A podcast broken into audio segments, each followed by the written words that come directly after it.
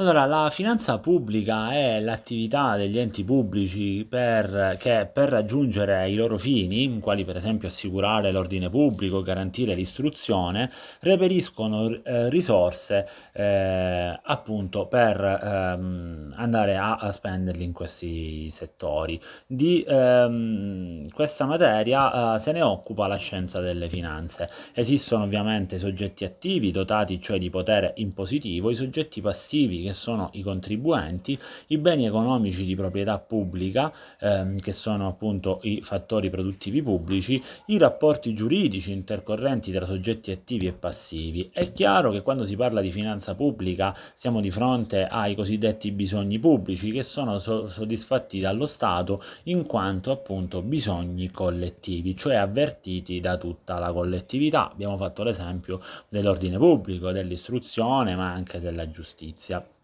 Una importante distinzione tra quelli che sono i beni collettivi e i beni privati è data dal fatto che i beni privati soddisfano chiaramente i bisogni individuali, sono escludibili, cioè hanno un prezzo e chi chiaramente non può pagare per ottenerlo verrà escluso, ma oltre ad essere escludibili sono anche rivali perché è, sono impossibili da utilizzare contemporaneamente da più soggetti. L'esempio classico è quello di un abito, non è possibile che questo venga utilizzato da più soggetti contemporaneamente. Quindi i beni privati sono in definitiva beni escludibili e rivali. I beni collettivi invece, quelli cioè offerti dallo Stato per soddisfare i eh, bisogni collettivi,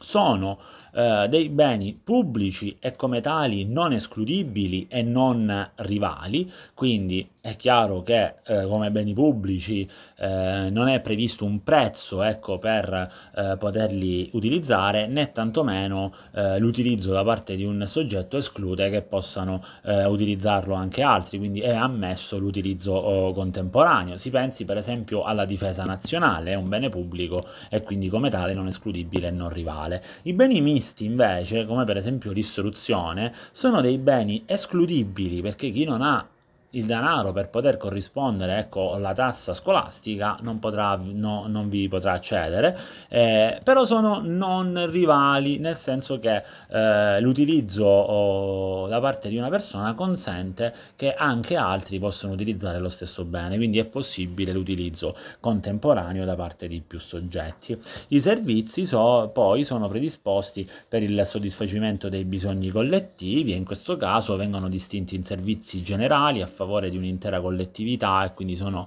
non misurabili e indivisibili e i servizi speciali dove si può andare a stabilire quello che è l'esatto vantaggio del cittadino in questo caso si parla di servizi eh, divisibili. Eh, l'obiettivo della finanza pubblica è chiaramente quello di realizzare la piena occupazione con il massimo utilizzo dei fattori eh, produttivi e lo sviluppo mh, economico, quindi uno sviluppo del reddito, un'equa distribuzione del reddito stesso e la stabilità monetaria oltre che eh, valutaria.